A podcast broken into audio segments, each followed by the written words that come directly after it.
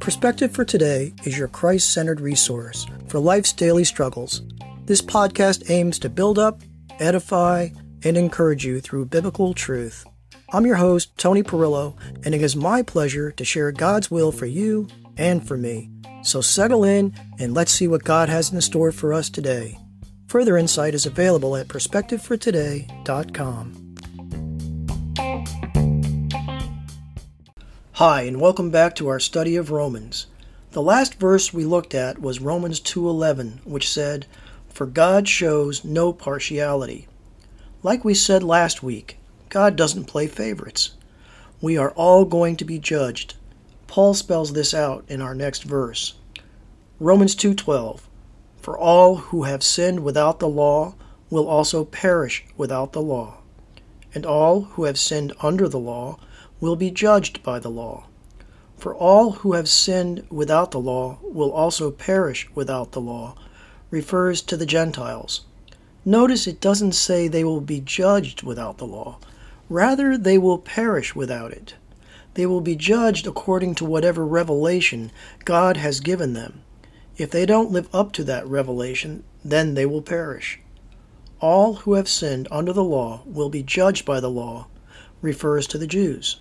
If they are unable to obey that law, they too will perish. Moving on to Romans 2:13. For it is not the hearers of the law who are righteous before God, but the doers of the law who will be justified. When I was in prison, there were quite a few jailhouse lawyers. They knew the law inside and out, yet their knowledge did not keep them from breaking that law and paying the consequences. It is the same with our Heavenly Father. Even if we can quote Scripture inside and out, if we don't apply that Scripture to our lives, there will be eternal consequences. Matthew 7:21 says, "Not everyone who says to me, Lord, Lord, will enter the kingdom of heaven, but the one who does the will of my Father who is in heaven." Let's continue on with verses 14 and 15. For when Gentiles who do not have the law by nature do what the law requires, they are a law to themselves, even though they do not have the law. They show that the work of the law is written on their hearts, while their conscience also bears witness, and their conflicting thoughts accuse or even excuse them. Even though the Gentiles did not have the law, it was ingrained in their conscience. In no way is this implying that they are declared to be righteous. We all have a sense of right and wrong. We instinctively know that it is not right to murder someone or to steal.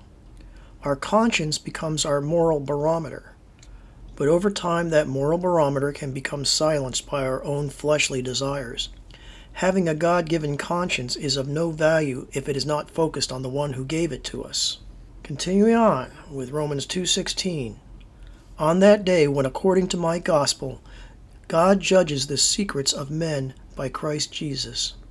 When Paul says my gospel, he is referring to the gospel that not only he preached, but the other apostles preached as well. God is going to judge those sins that we thought we're getting away with, those sins that nobody else saw, those dirty little secrets. At the time of judgment, it will be Jesus Christ who judges, since the Father has committed all judgment to him. John 5:22.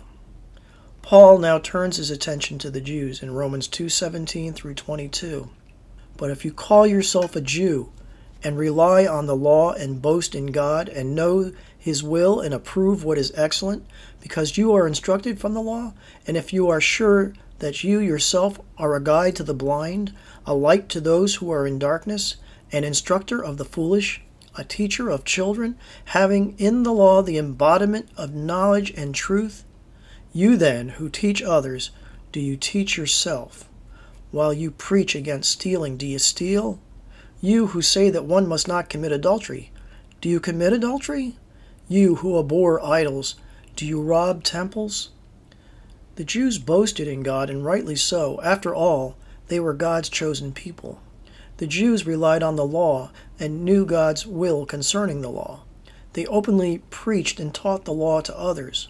Paul takes this opportunity to force those Jews that teach the law to look at their own behavior and see if it is in keeping with the law. Romans 2:23 says, You who boast in the law dishonor God by breaking the law. These same Jews that boasted that they were God's people brought dis- dishonor upon themselves by not keeping the law that had been handed down to them. Romans 2:24 For as it is written, the name of God is blasphemed among the Gentiles because of you.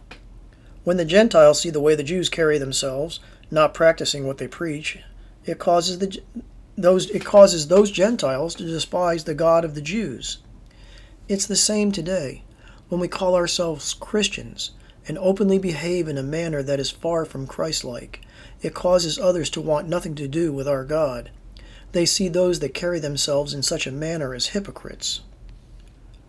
Romans 2:25 For circumcision indeed is of value if you obey the law, but if you break the law, your circ- circumcision becomes uncircumcision. For the Jews, their circumcision was an outward sign of their salvation. It was like an elite club.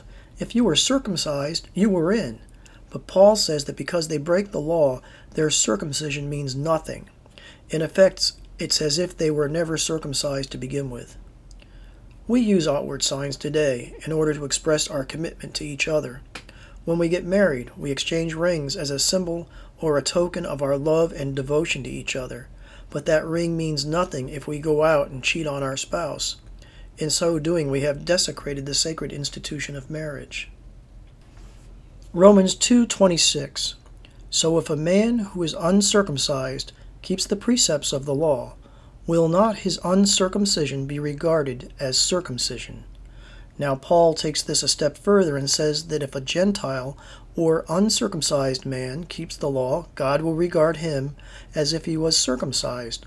A statement which I'm sure infuriated the Jews. The bottom line is that we are all subject to the law, and we all fall short of keeping that law. Romans 2:27 Then he who is physically uncircumcised but keeps the law will condemn you who have the written code and circumcision but break the law. So the Gentiles who are uncircumcised will condemn, condemn the Jews who have been circumcised yet break the law. And last but not least, in chapter 2, we read verses 28 and 29. For no one is a Jew who is merely one outwardly, nor is circumcision outward and physical, but a Jew is one inwardly, and circumcision is a matter of the heart, by the Spirit, not by the letter. His praise is not from man, but from God. Paul is saying to the Jews, Your lineage back to Abraham and the ordinance of circumcision are not enough. True circumcision is a matter of the heart. Outward appearances should not be in seeking praise from men, but from God. So it is with us that we should seek the praise of Almighty God for our good works, and not look to others for our validation. Galatians 1:10 says, "For Am I now seeking the approval of man or of God? Or am I trying to please man? If I were still trying to please man, I would not be a servant of Christ. Ladies and gentlemen, we've just reached the end of chapter 2. I'd like to thank you for listening, and I'm looking forward to seeing what God has in store for us next week. May God bless you and your family always. Let's go to the Lord in prayer. Heavenly Father, we give you thanks and praise and we glorify your name. Lord, let our walk match our talk. May we be lights in a dark world and may others see Christ in us. Father, we all fall short of your glory, for by your grace we are saved through faith, and that not of our own doing. It is your precious gift to us. In Jesus' name we pray, Amen.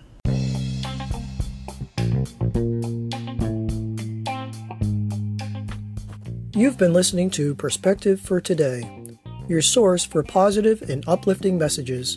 Just remember, God has a plan and you're a part of it. For more positive and insightful articles, please visit our website at perspectivefortoday.com. Just remember, when you're at a loss, look to the cross. Have a blessed day every day, and we hope to see you soon.